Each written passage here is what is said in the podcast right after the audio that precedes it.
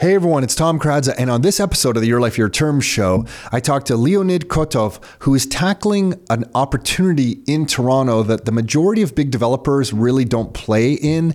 And I would think that most flippers or people doing BRRRR strategies aren't tackling. It's the missing middle. It's these multi-family properties where he's going in and taking single-family lots, getting them rezoned if it needs to be rezoned, and build building small multi-family properties. I actually shouldn't uh, say they're totally small. One of them is a 10 unit that we were talking about on the particular podcast. And I originally thought when I was introduced to him through Craig Race, and Craig Race is an architect who uh, was involved in the bylaw in Toronto around laneway housing and as of right laneway housing, that Leonid was a developer or had a construction background or was an architect of some sort, but that's not the case at all. He kind of fell into real estate after being in another career and then just ran with it.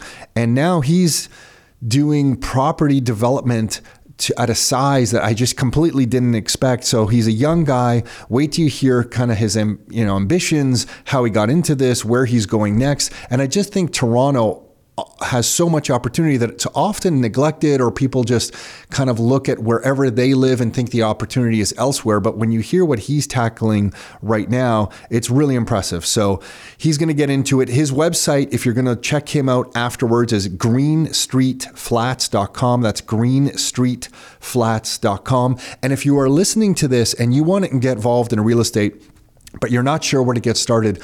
One of the reasons that we started the Rockstar Inner Circle membership was basically to handhold people who are going to get into real estate who had never done it before or who wanted to grow their portfolio from one or two or three or four properties to a larger portfolio size. And we exist from an education point of view to take you on the streets and walk through the property acquisition process with you and then stick with you as you own these properties for any problems that you have in real estate because problems always come up no matter what anyone says. There's always an issue or some sort of problem to deal with in real estate. You can call us and we can work together to tackle the problem and get through it together. So that's why we started this membership called Rockstar Inner Circle. You can learn about all the details ab- about it by visiting rockstarinnercircle.com that's rockstarinnercircle.com. We have classes that we host. We have a monthly member newsletter. We have events that are exclusively for members. We do live broadcasts just for members. So there's all these things happening in the Rockstar Inner Circle membership. You can find all the details by visiting rockstarinnercircle.com. That's it for the intro. Let's get on with the show. Are you ready to live life on your terms? Is it time to take charge? Real estate, business building the economy, health and nutrition, and more. It's the Your Life, Your Terms Show with Tom and Nick Karadza. Are you ready? Let's go. We are live with Leonid. You got that? Kotov. How do I say your last name? Kotov. Kotov. Kotov. um, and uh, the reason that you are here is Craig Race, who we're a big fan of, does the laneway housing stuff. Yes, sir. He kind of blew us away with what he's doing with laneway housing, as I'm sure he blows you away. Yep. And as he was leaving or we were wrapping up, he's like, he told us we have to have you on, and that's basically all he said. But we were Yeah. such a fan of his, we're Right. like, okay, Craig, if you say we have to have him on, we have to have him on. Yeah. So you are now here, and uh, before we get into the building that you're doing in Toronto, Uh-huh. um, how did you get into the Yacht Week? Uh, what what were you doing with Yacht Week? How old were you, and what what was going on? Like, how did you get there? this is based on what we were just talking about before we went live. Um, me and my friends, we were all single at the time, and we were looking for a fun adventure. So we ended up going to Croatia at when I, how old was I? I was 29 at the time. We got a yacht, yacht did did the whole yacht week life up. It was it was wild. It was And that's fun. when it's like, isn't it like thirty? Like when I see it out on the water, I feel like it's like it feels like maybe it's hundred boats, but what is it like thirty boats altogether? no, it was like 60 boats. Oh, it's sixty. Yeah. Oh, it is that many. No, okay. it's crazy. At one point, there was a party on one boat, and it was literally kind of sinking into the water because there's way too many people on it. That to the point that people had to just jump off. It was getting dangerous. So uh, these are all these catamarans that are going out. There's catamarans, and and uh, I I don't know what exactly what they're called, like the single hull one. Yeah. Okay. Yeah. So catamarans hold, I think, 12 people, and the single ones can hold up to eight people. Is there anyone like supervising? Like, is who's driving all these boats? You guys aren't. so there no, are there are there are captains of each boat that are out there. Yeah, there's a skipper for each boat, so they're the person in charge of of, of maintaining And is sure that you're it? There's yeah, there's no one else supervising this thing. there's organizers and all that stuff, and there's also um, you can get someone who cooks you food effectively. Oh, you can pay extra for that. Yeah. Otherwise, you have to cook your own food. Like there's there's a stove, or you can go. You Did know, you guys cook your own food or No, we had someone to Oh, take care of us. We were, we were little babies. first class? So Yeah. all your meals are prepared. Someone's driving the boat, It- and then I remember seeing pictures where all the boats will make a circle. Yeah. Did you do that? yeah, this is called the circle uh, circle raft. Yeah. And then there's like a DJ in the middle. DJ stands in the middle and they're like one, two, three. They turn on the music and everyone jumps in at the same time. There's a bunch of floaties. It's yeah, everyone's drinking in the water. you just popping. Did you just barely survive this week? Oh, I was I was sick most of it because you're just you're just drinking so much. It's it's a ludicrous. Time. Drinking in the sun, and it's hot in the summer. I don't know if you caught a bit of a Yes. real. It can go over forty out there on It the was water, very hot. And then you're in the water. You're in the water. You're just drinking and and you know hoping hoping to be all right. Wow. Yeah. we see it, and it's funny. We were on. Uh, we were just talking that we were on one of the islands that you stopped on this island, Brač, and there's this place Bol on this island, and we're having lunch, and a bunch of these boats pull in. Like it was only Yeah. a small portion of them, or some of the other ones had left. I don't really know what was happening, but Nick, my brother, Yeah. was just you know. Freaking out about what is that? Yeah. What, what is going on? Because there's flags on all these boats from Yeah. different countries. Yeah, yeah, yeah. And then my bring the son, who flags, was, yeah. yeah, so my, so I think Nick wanted to go with my son, who's Yeah. 21. He's Right. like, Aiden, Yeah. why don't we go on this thing? Yeah. But I think Aiden would like to go with his buddies. But it's, Probably. it's a hard sell because if you're from here, Yeah. it's a difficult place to get to. Yeah. And no one really, really understands what's happening. How did you convince your buddies to do this? I don't I don't even know how it came up. It just one of us heard about it and we were just talking about it for maybe a year and then we are like let's just try it. Yeah, let's yeah. just go. Um, but yeah, it's mostly it's a lot of Europeans for sure. But there's a ton of people from the states. There's Australians. There's people from South America. Everyone brings their own flag and they're flying it on their boats. It's a it's With fun that time. many boats, it looks just wild. One one time we were out on the islands and this yacht week thing pulls up and some guys, I think they were from like Yale or something in the States. Yeah. And they were test piloting this thing where you go in the water with like a jetpack and it blows water underneath you. Like now, now these things are everywhere. Oh. Yeah, yeah, this is that. like 10 years ago or more, 15 years ago Yeah. or something.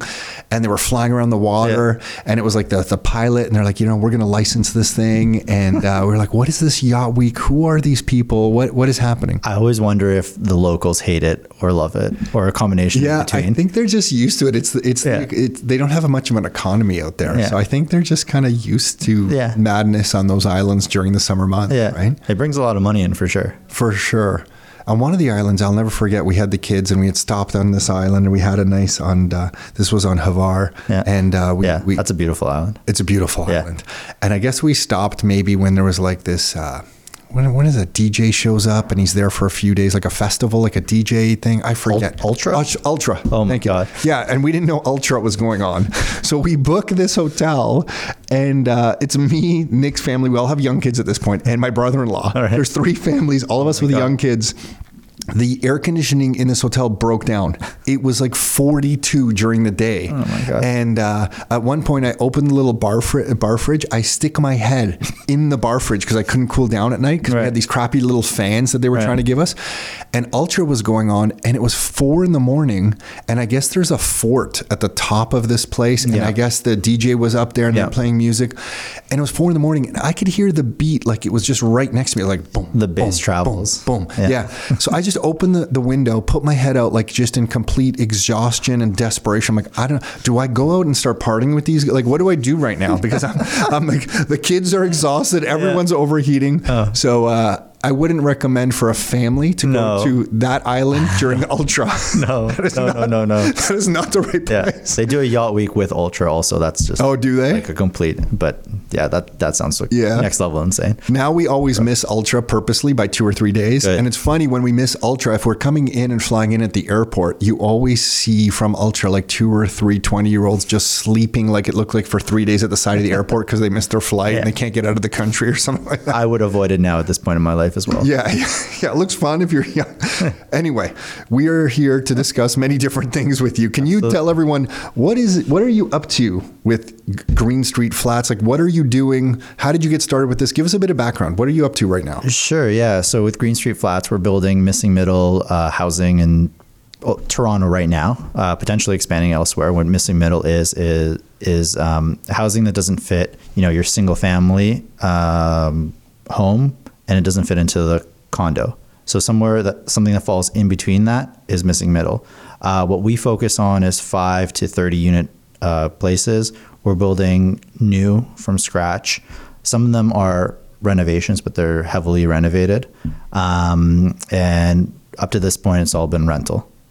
And we're going into neighborhoods um, in uh, prime neighborhoods within Toronto, finding deals opportunistically, um, getting entitlements uh, through a cumbersome pl- process, shall we say, and uh, building it, leasing it up, and uh, owning, operating. You're keeping possession of these pro- of these properties, these rentals. Yes. Where? Uh, who the heck are you? Where? How did you get started? This is a family business that started with this thing. Um, if you have to take the call, don't worry. Take No, no, call. no, you should have to share it with everybody on the podcast so they can hear your discussion. No, no, no. Yeah. How did you get started in this? Uh, so- how old are you right now? I'm 33. Okay. Yeah. How did Yeah. you get into this? Uh, so I got started with, um, so it was 20, 2017, and it was, uh, they just changed the mortgage rules. So there was a dip in the market, if you remember that. I time. do. Yeah. And sorry, maybe I should backtrack before this. I didn't get into real estate out of, out of nowhere. So after I finished uh, undergrad, I joined a firm that was doing uh, private lending, learned that business, went off with a partner. We did that for a number of years uh, before I did any of this. So we would um, broker and sometimes lend our own funds to um, you know single family homeowners or developers who would do do you know flip flips first second mortgages privately from 2012 till kind of started tapering that down around 2017 2018 um, because it got quite uh, um, quite busy and the rates started to go down relative to the risk. So that's kind of uh, background to that. Um, I also in the middle of that I did JD MBA so I have some education background in terms of kind of working my way around the laws bylaws and all that stuff. So And what was your undergrad in? business. Yeah. Um, so I went to uh, undergrad. I went to Schulich at York, uh, and uh, for for masters and JD, I went to University of Toronto. So 2017 happens, and I was looking around. Like I had some money saved up. I wanted to buy an, an investment property. The market was insane. Um, looked in Hamilton, went to Buffalo, even looked at places there. Whoa. Yeah, we were. dri- I was driving back and forth over the border because they had they had really good uh, like high cap rates compared to us. Yeah. But then, and I had a family friend that lives in Buffalo, so she connected me to to a real estate agent, and we'd look around these places, and they. We ca- you know, the numbers looked really well, really good. Uh, but then when I kind of s- calmed down and thought about it, I'm like, how the hell am I going to operate something out of Buffalo? It's way way too far. So uh, prices calmed down. Um, saw a place. It was on Broadview Avenue, um, north of the Danforth. It was basically a burnt down uh, two and a half story single family home. Uh, by burnt down, I mean there was a shell. Um, um, and everything inside the insurance company had taken out, and there was a coach house in the back. So I saw it and I said, oh, easy peasy. Each floor can be its own unit, you know, basement, ground, second, third, done. And there's a coach house. I didn't know anything about the approvals The process. coach house on the back end, was there a laneway or no? No No, there was a coach house back there, but historic coach house. Got it. just been Got there it. for like a hundred years. Old, uh, looks really cool inside the way we, we we fitted it out at the end of the day. But it was just everything was just burnt. They literally uh, were selling it. The the lady was too old to to Mm-hmm. to, to deal with rebuilding it. Um, so yeah, I had no idea about any of the entitlements process. I kind of just it was, it was a good deal. Um, just got it. that's how it starts. Yeah. Um, took three years to get all the final finalized approvals, all that kind of stuff. Um, but did that. It went really well. Refinanced it. Uh, I did a single family flip um, during that period as well. Um, Where was that? also in Toronto. Okay. Um, in the annex. Rolled that into another two projects, basically kind of organically refinancing. I've since brought on some investors on certain projects. Um, and yeah, that's what we've been doing. So now you have a company that basically just goes around, finds opportunities within Toronto, and you're focusing on building this missing middle type of product. Correct. Which is a multi unit where you are finding lots, maybe two lots together. Is it one lot, two lots together? It depends. We've done so. Uh, a lot of the projects have been one lot. Uh, some of the projects have been assembling lots. Um, and what have, can you build on one lot? Again, depends. Like there's such variety. Of, What's the biggest thing you've built on one lot? The biggest thing that we've built on one lot thus far is ten units, but that was a double lot, which we've which we severed um, into two and five units on each. Oh wow! Lots. Yeah. yeah. And then, um, what is the biggest thing you've ever built? That's the biggest one that we've actually constructed. Okay. The biggest approval that we have thus far is for 27 units. It's also in Toronto. It's for like a uh, called a low-rise apartment building, uh, focusing on everything that we do is focused on neighborhoods because my thesis is that neighborhoods are underserved from a standpoint of of, of multifamily because uh, I don't I don't know Oakville as well, mm-hmm. but in in Toronto particularly, you know, we have the what's called the yellow belt. So all of these neighborhoods that are just historically single family homes and then a ton of density on these major major streets. Well, a lot of people want to live in neighborhoods, but they can't necessarily afford the single family homes, or they want to rent in these um, single family home neighborhoods because it just feels homier. They're nice neighborhoods. They're nice neighborhoods. There's, I, I think, psychologically for a lot of people who grew up here, um, there's something about living in a house form or low rise form building rather than uh, a high rise that, that that makes it feel more homey. Um, just because it it reminds them of childhood. It's just how the human psycholo- psychology works. Um, so go into those neighborhoods and and uh, we we densify into you know um, more than fourplexes, so multiplexes, if you will. Um, the idea is not novel. It's not you know it's a multi. No, but the product that you're building is really nice. Like these are modern, beautiful looking multifamily units. Yes, because usually when people think of multiplexes, they're um, nothing against students, and we've had students living there, but just more rundown places that have just existed, you know, are like 30, 40 years old, uh, not necessarily Oh, geez. One of my friends lived in a hundred year old uh, house in uh, by Hamilton and McMaster. When I went to visit him, he's like, okay, here, you know, he had to get something. And uh, I'm like, where are you going? And he's like, well, that's my bedroom is. And he went past the furnace, like he had to duck under HVAC through the furnace room. And there was a curtain. There was a curtain tied to some exposed HVAC that like was the door to his bedroom yeah. that you had to duck under. I'm yeah. like, dude, you live in, this is where you live and you pay rent? Yes. And he goes, yeah, it's actually a pretty good deal. Like he was, he was happy with it. Yeah. But I remember just being shocked. It was this area behind the furnace room that someone had turned into like a bedroom that they were renting out. I don't think things are as bad as that now in Hamilton. There's still crazy stuff. Yeah. But when you say student rentals can be run down, yeah, you are building, I would think, the opposite of what someone would envision. It's they, These are beautiful properties. How are you getting um, along with the neighbors in the area. So I'm sure everyone's opposed to, to what you're doing. Why do you think so? Just because humans humans are always difficult. So are you just kind of going to the city? Like, are you building? How I guess are you presenting this to get it passed? Because you're having to rezone these properties, no? Uh, in rezoning in a way, not necessarily a rezoning application, but minor variance. M- minor variant. Okay, so how are you getting the approval on these minor variances? That's a great question. It's uh, you don't have to reveal your secrets either, but I'm, I am curious because no, no, no, this is a fine. challenge. That's literally the the the secret. It's not even secret sauce. That's the most challenging sure. part of it, uh, frankly.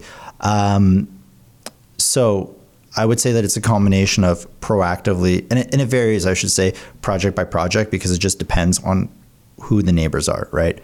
Some neighbors just happen to be uh, more understanding of these type of typologies, and I think a lot of it from what we've seen is is actually age related. Um, mm-hmm. So younger families m- m- are more open to this because I think they're coming out of multifamily living in one way, shape, or form, and maybe they bought a, uh, uh, their first mm. house. So I think that's where where it's coming from, but I'm not sure. Um, but uh, definitely people who have lived in a neighborhood for you know 20, 30, 40 years, a lot of them have concerns, not necessarily opposed, but concerns. Is this change, right? And it's change is scary. Um, so the way that we approach it is we try to talk to the neighbors, explain to them what we're doing prior to prior to hearings. Sometimes that goes well. Sometimes it goes horribly wrong. Um, And and by this talking to them, you're knocking on their door. You're leaving a letter in their mailbox. knocking on the door. Knocking on the door. literally knocking on doors. Okay. Yeah. Uh, You know, so the way that it works, at least for committee of adjustment, is they uh, the they the city sends out notices for what someone's going to be doing to a radius. I believe it's 60 meters around the property. So you go around the whole block, knock on as many doors as we can, not just once, multiple times, because you don't know when someone's going to be there. And uh, sometimes we leave letters, sometimes we don't. Show them, walk around, show them plans. This is what we're thinking of doing. Are you? Is this okay? Any input, support? Uh, show them plans, and they are beautiful looking properties you're building, so that probably helps. that helps. Um, it doesn't look just like a rectangle, like you're building something with a bit of character. Here. Yeah, yeah, I would say I would say it helps. Sometimes we give you know references to other neighbors who have been um, um, who who have been fine with us and who who supported us from the very beginning and who like they're they're living beside our properties and they they don't have any issues, right? Because I think the fear is, oh, we're going to take the single family home. And in a case of a single family home, often they're not. There's sometimes units in there already, but you're going to make them larger, change them. Something's going to go awry. There's going to be, you know, garbage issues. Parking used to be a very big one, but now Toronto, City of Toronto removed the parking minimums. Um, so yeah, it's it's a little bit of a of a Are as of right triplexes allowed in Toronto right now? No. Yes. That got passed. Um, not in every single area yet. Oh, okay. Um, I think they're they're just finalizing it. okay. but That'll be huge. yes, yes, I think I know you're doing more than triplexes, but Yeah. it's a step in the right direction for, for the sure, city. for sure. The the issue with Toronto, um, at least from our perspective, it, the numbers on the rental side, it's very difficult to make work with just three or four units. Mm-hmm. Land Got it. prices are very expensive. It depends on what area you're going into. Also, like some areas, um, for it, it, it could work like more more periphery areas, but we like to be um, kind of call it more class A. Um, so yeah, you're you're choosing nice spots. So when you okay, that's how you deal with the neighbors and start to get them on board. Yes. When some of them are not on board and you get to the city, how are you? I guess you've lost sometimes too. I would imagine. Um, but how are you winning? What are you telling the city that you have found is useful? Yeah. So while we're even before we're doing that, we're approaching the city, having conversations with planning, and making sure that we're on side with them. I don't like to do things that are um, in opposition to the city. And are they generally supportive? Depends on the project. For the most part, yes. Uh, Why would they not be? What What do you hear when they're not supportive? They just don't like what you're building there. it's too much. It's too much. It's too much. So we have a project. Um, we had a project um, in the East End, which we haven't finished. We haven't built yet, but we got the approvals for at at committee of adjustment. But in that one, it was a that's the 27 unit uh, um, uh, apartment. They just thought the side yard setbacks were. They wanted to see more side yard setbacks because you got to remember the bylaws are they're quite old. Like I think they're from the 20 early 2010s, if I remember correctly. So they have requirements for like two and a half meter side yard setbacks, which you know they weren't saying that we need to do that, but those are very difficult to do in Toronto, where lots are generally smaller, right?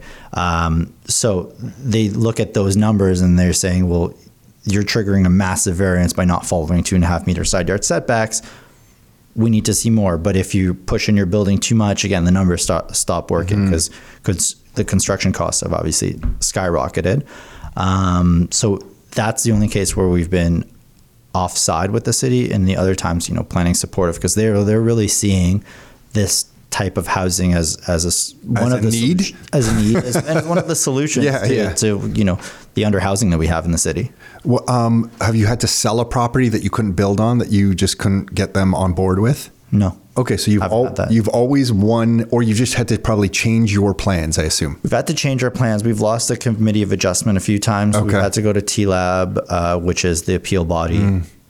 uh, three times. Um, knock on wood, You've won. Won so far. Yeah, awesome. Um, so you know, it's it, but we have had to iterate and change things Mm-hmm. if we if we if we end up at a, a, a at a appeal hearing. Um, the other thing that has changed very recently with um, I think it's called Bill twenty three, the one that uh, Mm, Yep. the the uh, Ford just passed, uh, they took away the ability for a neighbor to appeal a committee of adjustment decision, which was really huge for us. So what would happen before is most of the time we'd win a committee of adjustment, but then all it took is one One person to appeal it. three hundred dollars. Yeah, disaster. So the one that we're finishing to build right now, that ten unit project that I was tell- that I was saying, um, that was appealed uh, by one of the neighbors. We had won a committee of adjustment, appealed it, and it was all happening during COVID as well. So the initial approvals got delayed by eight months to get to committee of adjustment because everything was shut down. The city couldn't work. Add on top of that the appeal, which was super delayed because again everything just was backlogged. So that was another 18 months. So it took a long time to get the approvals for that project, and the pro. Uh, in some cases, in those hearings, if the if the neighbors want to kind of stack up against you, meaning spend a lot of time, uh, uh, you know, talking and, and, and emoting rather than talking about planning arguments, which is typically what often what happens. Um, that can span many many days. So in that case, the hearing lasted seven or eight days, which is more than it would shit. typically last for like for a high rise, frankly. Um, now that was a particularly egregious situation. That neighbor um, did a lot of uh, messed up stuff in that hearing um, to the point that we were able to get a significant, probably I think the biggest cost award ever granted um, against them.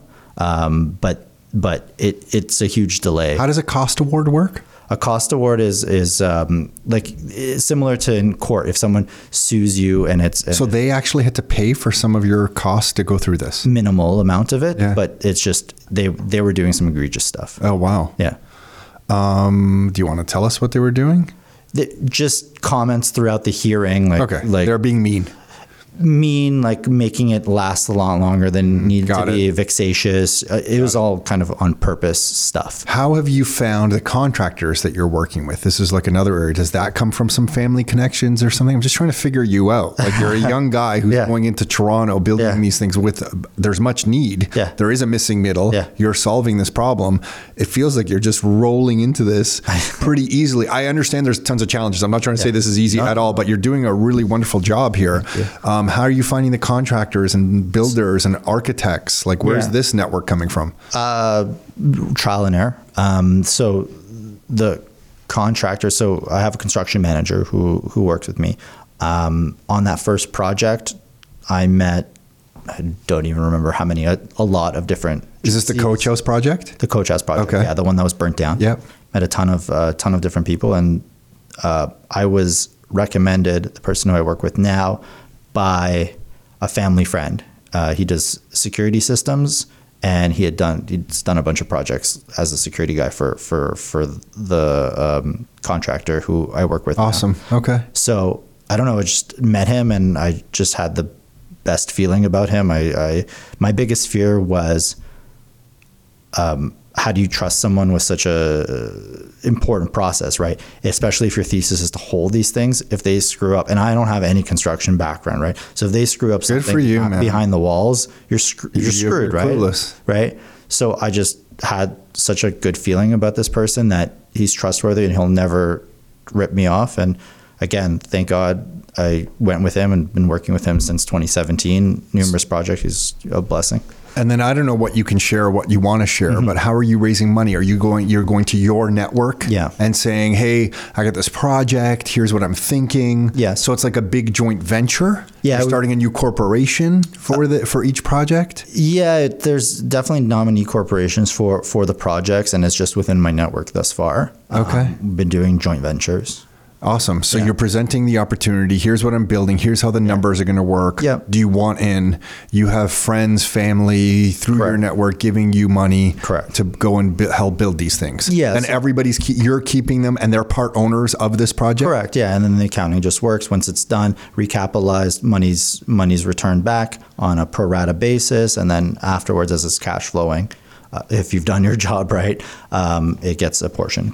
And what are you seeing in rents right now on some of these projects? Are you seeing rents? Uh, could you give us a ballpark on one of the buildings? It could be a past project, like for a one bedroom unit, a two bedroom. I don't even know what your what the size of the units are. Can you guys just ballpark to paint the picture for people? Sure. Yeah. Um, for well, we haven't. Uh, we actually focus on larger units than one bedroom, typically like two or three bedroom. Um, partially because um, that's the way the floor plate works out best, and partially because I think there's just a dearth of that product in in the city. I would say, that- Especially the three bedrooms, I'd imagine. yeah, yeah. And once you're, because we're stick framing everything, there's there is definitely added cost to building an extra bedroom, sure, but relative to again more of a concrete high rise construction, the relative incremental cost is a lot less. Um, so we can we can deliver that product for reasonable amounts of money um, relative to that that uh, high rise product. Um, um, so in terms of ballpark rents, they'll ra- they'll really I, range. I get it. but- yeah, but- it's a loaded question. Yeah, no, no, it's fine. So for uh, I would say ballpark like three bedroom would be going for around four thousand right now. Um, Holy shit. That's what it's going for in Toronto? yeah, two bedrooms are like around three to three and a half right now. Holy shit. Okay. So, yeah, I don't know. I don't have all the math in front of me, but I can see how you build something large enough, you're going to be able to get the, the numbers on this thing to work. So, you build this, you have partners in it, you recapitalize, meaning you're going to some financial institution saying, all right, we now have a finished project. Yes. Are they rented? They're rented out by this point? Yes. They're rented out. We have income Yes. on this thing. Will you lend against it? Maybe First National, or is First National not interested in this stuff? No, no. First National, we've done deals with. First Okay, so First National will come in. All right, we will lend against it, and then uh, then you're set from there. Um, wow.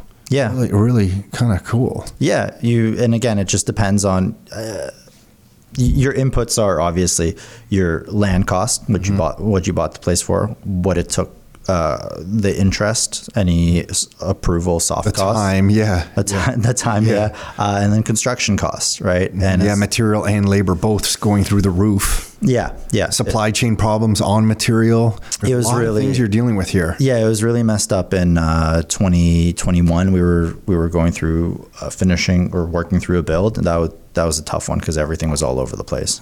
Everything took a lot longer. So a project that would take us nine months took 14, which is not horrible when it relatively speaking, but you know, 14 to, to nine months on a percentage basis, that's that's a big jump. Huge. Yeah. Um, so carrying costs and all that gets affected as a result. So you just have to be careful, right? If you ha- careful in the sense of enough buffer uh, and and meat on the project to to safeguard against those things. And now, you know, the big challenge is the interest rates because I don't think many people were going into projects, um, at least No. type of stuff that we're No. doing uh, a year ago, being yeah. like, oh, you know, it's going to go up by four percent, literally. You know, um, people were locking in at sub twos on CMHC loans at one point, and now, you know, if you're able to get at you know, a, it's all above fours effectively right Mm-hmm. now. So it's it's it's wild. And how are you adjusting for that going forward? I guess now you're planning for the higher interest rates. Is the higher interest rates now just cost pre- pre- preventative altogether, or are you just building in the extra cost through the whole project, and you can still get enough rent cash flow, rent income from this to make it work?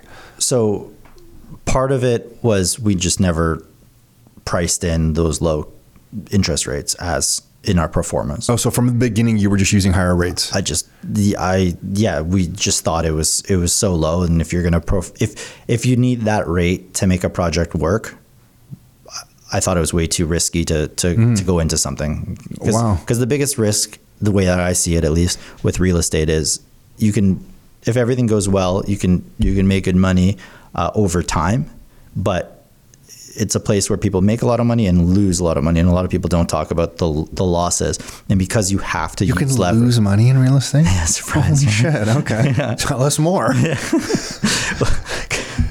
interest rate change. Yeah, you- it- it this is how our so family. So. I haven't. You don't know this about us, but like our family almost lost everything because rates went up. Our father was flipping. He ran a drywall com- construction company, Right. And uh, rates went up in 1990, which is uh, wait, how old are you? You're not born. I was born- I was born in 90. 90. Okay, yeah, you're yeah, born right in 90. Okay, so yeah. right at that time, our family really struggled because rates went through the roof. In a 30 day period, they went up 2.9 percent on our family in 30 days. Wow. And a house that he was buying uh, in Mississauga to flip bought it for seven hundred fifty thousand. It went down within four months to we think four fifty. Wow. We couldn't afford the loss. We rented it out, losing thousand dollars a month.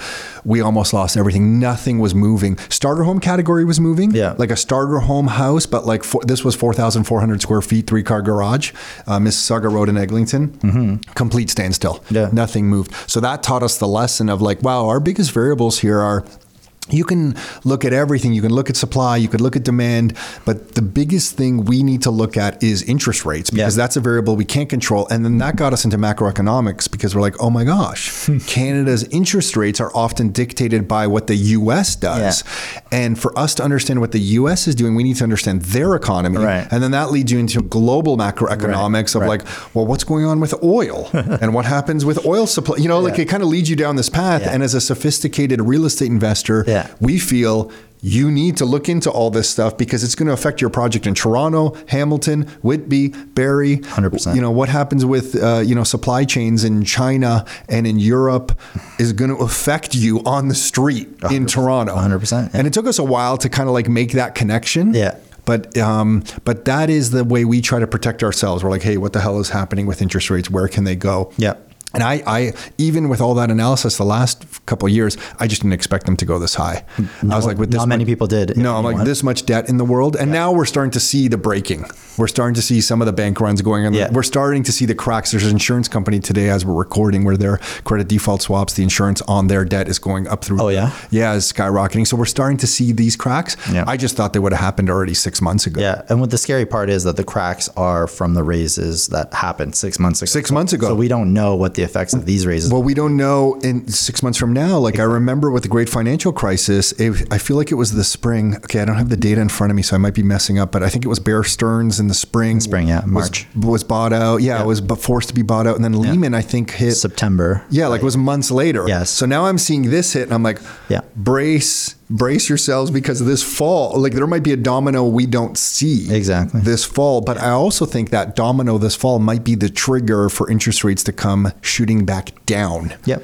Where the central banks come back in and say, "Oh my gosh, for your safety and our safety and Yeah. the safety of everything, Yeah. here we here we go. We got to drop rates." But uh, who knows? Yeah. I took us off off on a tangent Yeah. there. No, no, no. But it's an it's an interest. It's a very interesting point. The I like to think about these things as well, and I'm no no economist, but the playing that out a little bit is even if they do lower rates, but we still haven't beat it, beat up inflation, then we're in a real, then we're in a world. Real they have to beat this. And like, this is where it's so interesting to me holding hard assets because I believe that you're kind of in this weird win-win situation that like it's a pain in the ass to build properties what you're doing in Toronto. You have to deal with labor costs and skyrocketing uh, material costs, the whole bit. Yeah.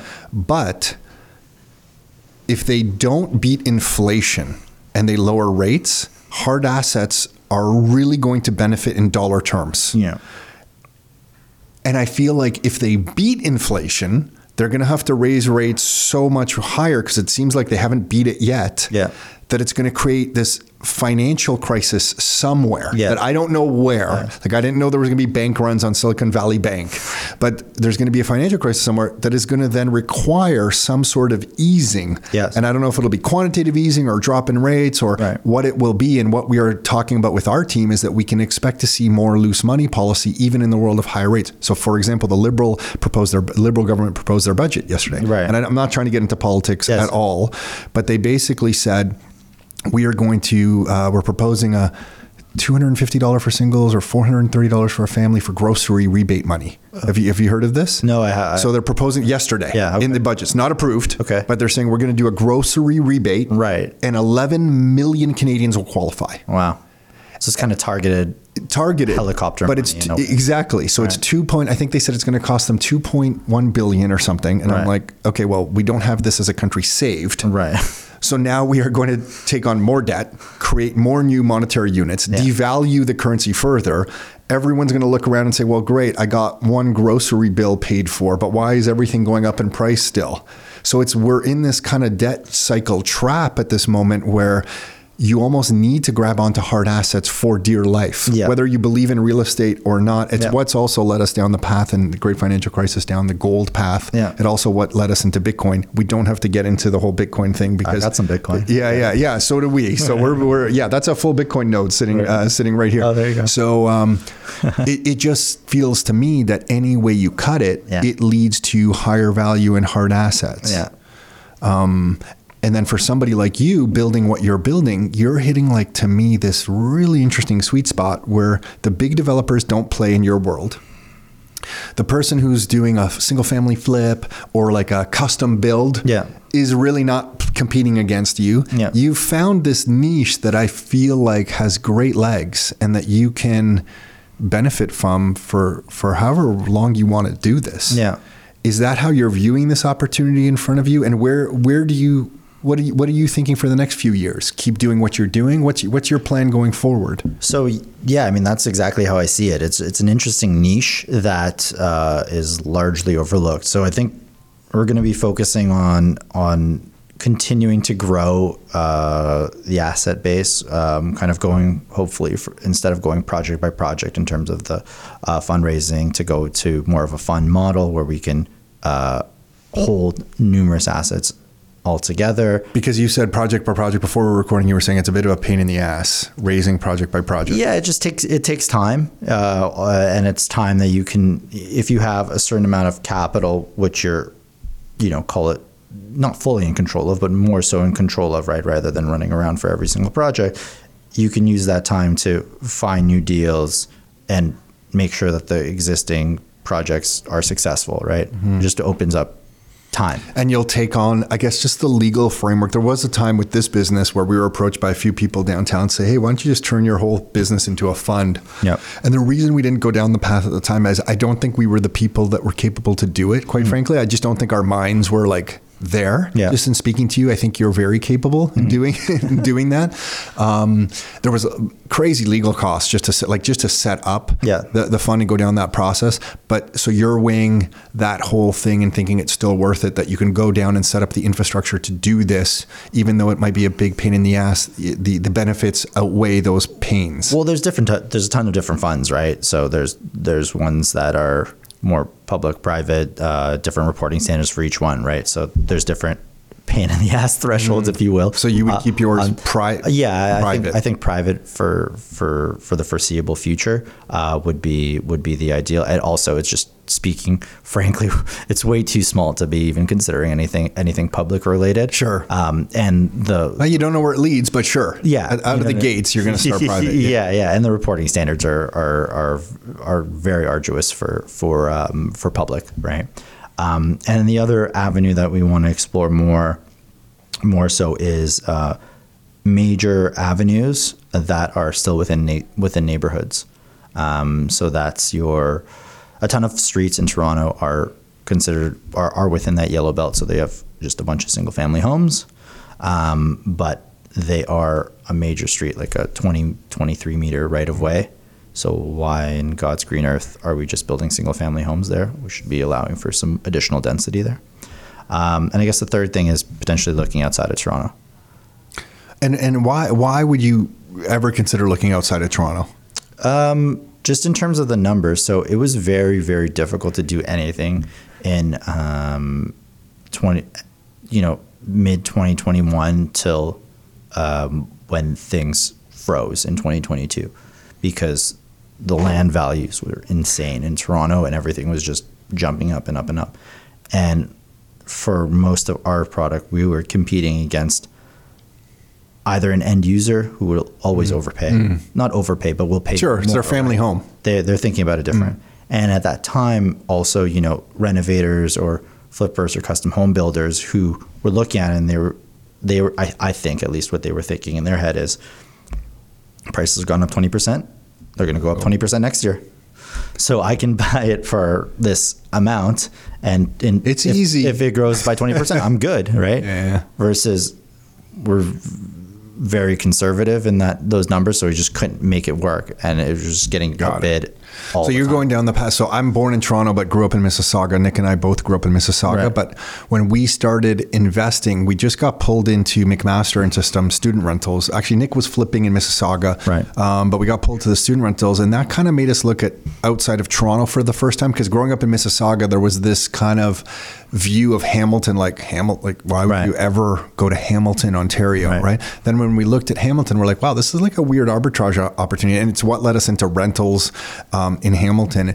Was that we realized the prices are quite substantially different than Yes. than you know Etobicoke, Mississauga, that kind of area where we grew up, but the rents are not as different. The, the percentage isn't as big of a drop in the rent. So we found we're like, is this just like an inefficient arbitrage opportunity where no one's taking advantage of it? Yeah. And we went through this 10 year window of like, we thought we were crazy and maybe being a bit too conservative Yeah. because we thought, are we mi- like, Yeah. what are we missing here? Yeah. And I feel like when you're in Toronto, sometimes you just don't see the opportunities. And I think some of these, what I would call tertiary areas around the GTA, are almost just being swallowed up by Toronto. Right. And now I almost look at Hamilton or even on the east side, Oshawa or Barrie, almost as just suburbs to Toronto. Yeah.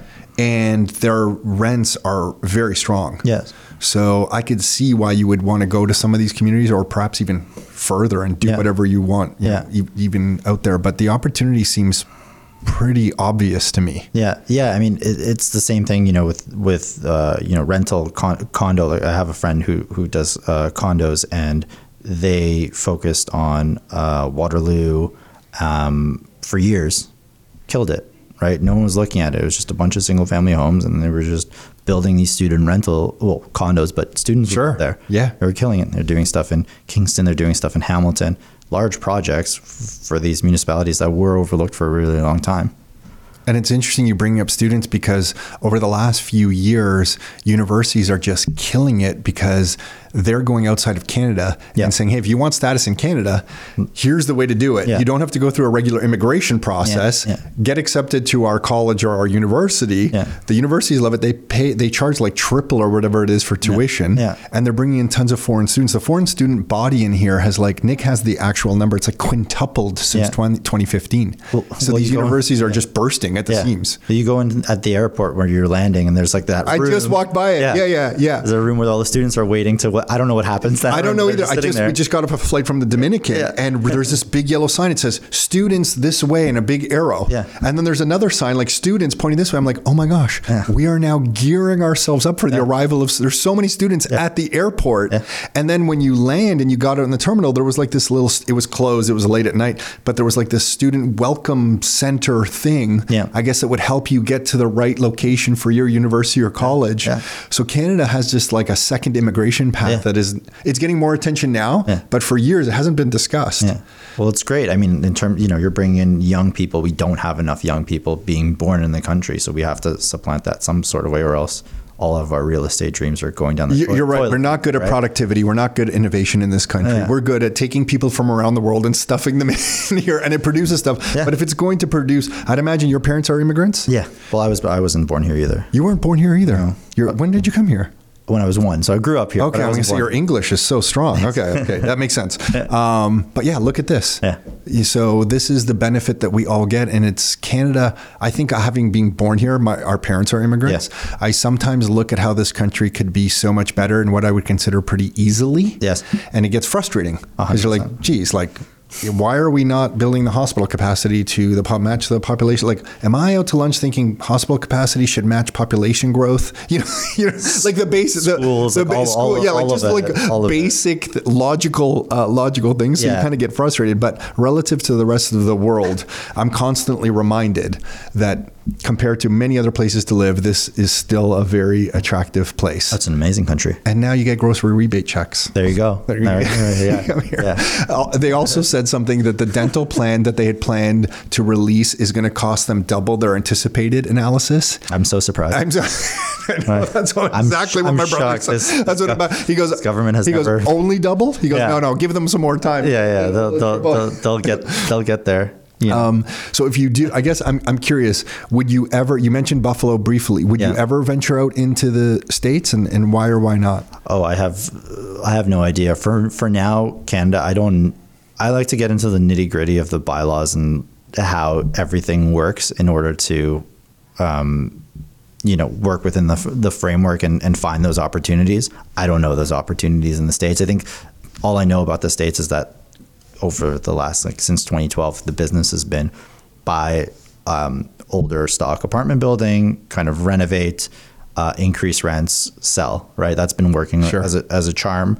Um, but i think that's and i can see that with some of the publicly listed companies that's running into problems because a interest rates have gone up so much uh, and b there's just becoming an affordability problem. There's only so many um, old apartment buildings that you can you can uh, rehab like that but with with the states what's interesting is their their turnover is a lot higher than we have in in Canada so my understanding is 30 to 50 percent turnover almost every year. So it's a lot faster to do these projects versus here where we have rent control for older buildings. It's a lot harder to do that kind of stuff. But I don't have any plans for for the states in the time being. But it's you know you have to go there after a certain point to continue growing. The car market is small, relatively speaking, right? One tenth the size. When when uh, when one of your friends looks at what you're doing now, what would you explain to either them or somebody your age roughly that is just getting started in, in real estate? Is there an opportunity in exactly what you're doing, or that you're like, yeah, I'm not doing that, but if I was just starting, I would probably look at that. What advice would you give to somebody who's maybe you know five years younger than you or hasn't begun yet? yeah, I have some friends who want to do some, you know, real estate investing. Um, what I always say to them is just, hey, I'm like, show me your numbers so I can double check them. Um, but I always just say, have enough buffer in whatever you're trying to do that you're not so stretched that it can all go under. Because again, you have to use leverage. It's just the cost of everything is too high. And have you seen people make a mistake? Like, where have you seen them make mistakes? Is it they're trying to flip something and they're not accounting for the cost, or they're trying to buy a rental and just the numbers aren't there on the income to carry the project? Yeah, or or the interest rates have gone up like for so many people right now, and then then everything's underwater, and then you're you're not cash flowing. You're you know you're you're losing money on it. So what have you spent all your time doing, right? Um, or costs haven't grown or uh, during that year, like it's happening right now. People who bought in um, early 2022, late 2021, just blind not blindly, but at market at the time the market hasn't cooperated, so it hasn't uh, kept up with with what's been happening for the last X number of years. So now people are are you know places are just sitting and they're not selling. There's tons of examples of that. They just keep on getting relisted, relisted, relisted. I presume at a certain point they have to start selling them at, at lower prices because the carrying costs start start getting too too crazy. Um, if you locked in your rates, then you're you're fine for you know up to five years, but um, presumably you're using some some sort of uh, uh, leverage for the construction cost, um, which will like you've got to pay those bills or else they're going to take it away. So, where would you tell someone to start? Someone wants, uh, they they say, hey, man, I just want to get started in real estate. I just want to get into this. I want to do something with real estate. I know this is also a loaded question because it, it ties to people's goals and what they're trying to achieve. But if you if you just There's a friend of mine who I have this conversation with regularly. Okay. Um, because he's always like he's he's try, he's They're trying to- chasing, they're he's- chasing. He's not chasing. He's just been trying to start. But my question is always to him, what's what's your goal? Like, are you? He works at a bigger uh, a big company, and where I see him going is he can be like a very C-suite kind of guy, and I'm like, like why are you thinking on the I think of this like small scale when you can be on that huge scale. And he's always thinking like, I want to be 100% of the small scale rather than being a small portion of the big scale. Hmm, interesting. Right? So it's an interesting little dynamic. Um, but but if you had to tell, I would say, yeah, I would say that um, something, uh, again, this is from perspective of Toronto, um, something that is existing, built, uh, that could be touched up in a way, like not Yep. not anything super major, because so many things can go wrong with construction. They will go wrong in construction the first time around. um, so uh, where you can, you're not going to make a killing, but if you you know break even or make a little bit more than that, that that's a job well done, because uh, especially in the market that we have today. So call it you know a duplex, triplex, fourplex that's, that's existing that you can maybe one or two units are vacant because oftentimes when they're selling places, uh, people try to vacate the units to show you know upside growth and rent potential and go into those units, fix up the kitchens, fix up the bathrooms, fix up the floors, increase increase the rent. So force some equity with your own work on the property. Yeah, I would say so because then you're protecting against doing a project that's way too big, um, and and you're you're you can still capture some upside and see if this is even something that you're you like or this works for you, right? Because it's it's a ton of work and a lot of things can go wrong and they will go wrong. And also now that they've passed, uh, at least again in Toronto, they have the laneway suites, what Craig was talking about, and they have garden suite uh, bylaws now too. You always got to remember like that could be something that you can do in the future with that property. This way, it's like a lighter touch way of getting into something. Fix it up, works. You can always add additional density by going down that route. Do you find that um, people your age are um, thinking about owning hard assets as a vehicle to their own financial freedom, or no? It's more people are just talking about real estate as a way to get into the real estate market. Like, is this a discussion at your age people are having right now? Um, I think it depends on which friends. I definitely have Oh, friends. so you do have some talking about this. Yeah, I definitely have friends who who look at it as as well this or other assets as Sure. a way to financial financial freedom, right? You um, owning things lets you have more uh, more ability to, to to follow your pursuits, right? At, at at some point, right? I think a lot of my friends are definitely focused on saving money to you know for for later on in life. You know, the TFSAs, RSP, that that kind of stuff. But I think those who can are definitely thinking about real estate as uh, something, you know, buying something to rent it out. And that one friend that you had the discussion uh, um, around, you know, why he has the path to being in the C-suite of wherever corporation versus having 100% ownership of something smaller that he might start on his own. What was the argument that you used? I'm just curious. I like the way you think Yeah. um, for staying in the role that would get him to the C-suite. Well, and, and I'll tell you, like I have a heavy Yeah. bias for that because I just think I would rather have 100% of the small thing Yeah. because of the freedom Yeah. that it potentially allows me in my life. There's Yeah. all kinds of other risks going that way, but that's where my mind goes. Yeah. And I'm wondering just where, like, how do you argue for staying on the path Yeah. into the C-suite in a corporation? Yeah. Well, my mind goes the same place as, as yours does because clearly I'm doing something very mm-hmm. out there, if you will, and it, it's paving my own path. But um, I think it's always like a grass is always greener on the other side a little bit, right? So I look at it and if you're on that path to a C-suite and and and being in one of the big uh, you know real estate companies that have already grown, um, then you know you have the steady paycheck. You're going to be able to get carry in the carry in a very large thing, and it might be a small percentage, but a You can percentage. qualify at the banks easier. Quali- yeah, exactly. exa- Some basics. yeah, exactly. There's just that that stability, and I think it it it really depends on your psychology and your family situation. Frankly, how much you need that. Like, you know, I don't get a, a paycheck every two weeks. That's just not how how I'm set up. If eat what I kill, um, so if project goes well, I I'm good. You're eating steak. If it doesn't, mac and cheese. Mac and cheese. yeah, exactly. yeah, some ramen noodles. Um, so I think it's just being very comfortable with with the risks of Yeah, what, got it. what comes with it. So that that was my whole point with him. It wasn't dissuading him from doing it, and I don't know if he would do it as like a full time thing even. I was just pointing out that you have this path that many people aren't on. So think many times before you say um, bye to that path. Because again, speaking, and maybe this is a little bit of of uh, my inner thoughts. Probably like I had, I had a job in New York in big law, one of the big big law firms down there. Um, so I had that path in front of me, and then I just I just knew, like for me, I knew that that was going to be a shitty life for me. How did you know? What did you do mentally? You extrapolated out to your future in that yeah. role? Yeah, I extrapolate. Like I would look at, and, and this is really, I, I have many, many, many friends in law and many friends who are in law in in uh, New York. Um, but uh, so it's not like a Sure. a Everyone has their own journey. Yeah. Yeah. Um, for me, it was just looking at the partners' lives, and Mm-hmm. and you know, I was you know being on a call at ten or eleven p.m. and the partners on that call, and yeah, the partners make millions of dollars a year, but they're on it all all the time.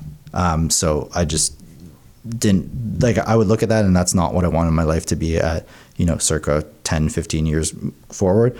And you would just talk to people who were into it like two, three, four, five years in and I don't know if I met many, if I met even one at all who was like, this is awesome. Mm-hmm. I, lo- I love it. So I just kind of said in my mind, like if enough people are saying that this isn't ideal, let's call it, and that they're trying to get out of it, like why would I start?